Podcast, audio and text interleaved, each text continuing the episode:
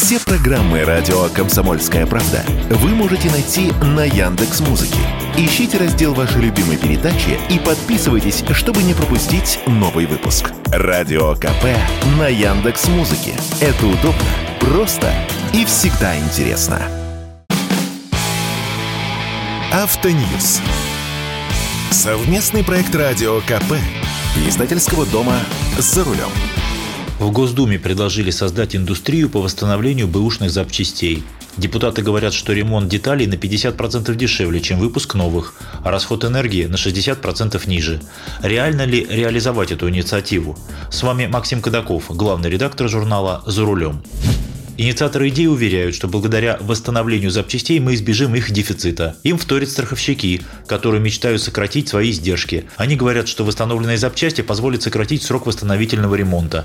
Но это самообман или обман нас, автомобилистов. Во-первых, технический регламент Таможенного союза запрещает ремонтировать большинство узлов, например, рулевые рейки, хотя их по-прежнему ремонтируют фактически подпольно. То есть теперь депутаты предлагают забыть о безопасности, о которой сами же говорили, когда запрещали любой ремонт. То есть аварии по причине неисправности транспортных средств уже никого не пугают? И депутаты готовы переписать законы, которые сами же утверждали? Хорошо бы услышать мнение ГИБДД на сей счет. Во-вторых, восстановить можно некоторые механические узлы, в которых можно заменить изношенные детали. Но если сейчас страшный дефицит лобовых стекол, фар и электронных блоков на некоторые машины, вы этот дефицит ремонтом не преодолеете, потому что разбитую в аварии фару не восстановишь. В Советском Союзе существовала индустрия восстановления запчастей, когда линейка автомобилей была узкой, а номенклатура моторов и коробок передач еще скромнее. Условный ГАЗ-53 мог работать на селе, служить в армии и развозить хлеб по магазинам.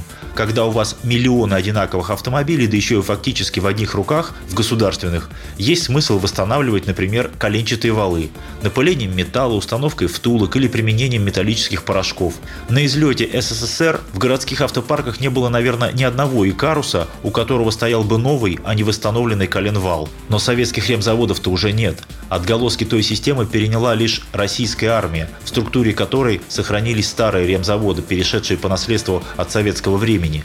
Более того, индустрия восстановления запчастей – это не просто какие-то заводы.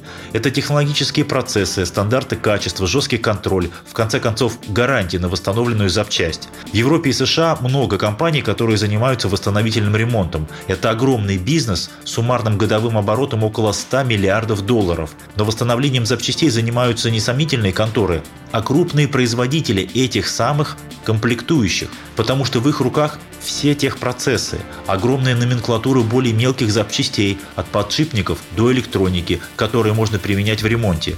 Например, у фирмы Bosch, пока она не ушла с российского рынка, была собственная программа обмена запчастей, когда при покупке новой можно было сдать старую. Правда, программа была рассчитана преимущественно на грузовую технику. Сдать можно было стартеры, генераторы, топливные форсунки, тормозные механизмы, распределители зажигания и другие узлы. Но это не значит, что можно было тащить всякий хлам. Немцы предъявляли весьма серьезные требования. К примеру, сдавать запчасти можно было только в родной упаковке. Должен читаться серийный номер запчасти, потому что номенклатура огромная и как-то нужно все это оприходовать, завести в электронную систему. Сильно ржавые детали не принимали, с определенными повреждениями тоже. Допустим, если на валу стартера появлялся синий налет, то такой стартер уже не принимали, потому что синий цвет означает высокие температурные перегрузки и отпуск металла. Восстановить такой узел до состояния нового уже невозможно. Имея в своих руках все техпроцессы и расходные детали, фирма Bosch промышленным способом восстанавливала принятые узлы и брала на себя риск, что некоторые детали все же придется отправить на свалку, если будут обнаружены скрытые дефекты.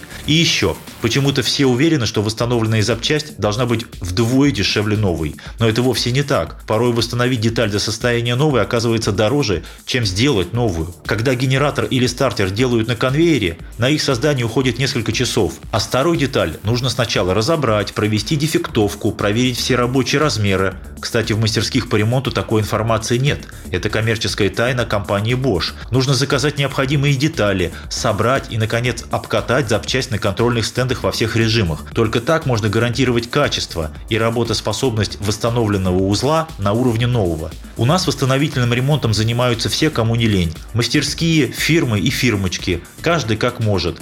Их продукция пользуется спросом, несмотря на все запреты. Если бы депутаты предложили снять все эти запреты, махнув рукой на безопасность, я бы поверил в искренность идеи. Но сейчас предлагается создать некий центр, который будет координировать работу индустрии, которой нет. Создавать рабочие места для чиновников мы умеем.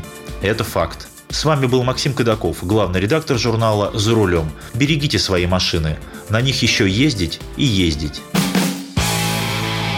Автоньюз. Совместный проект радио КП.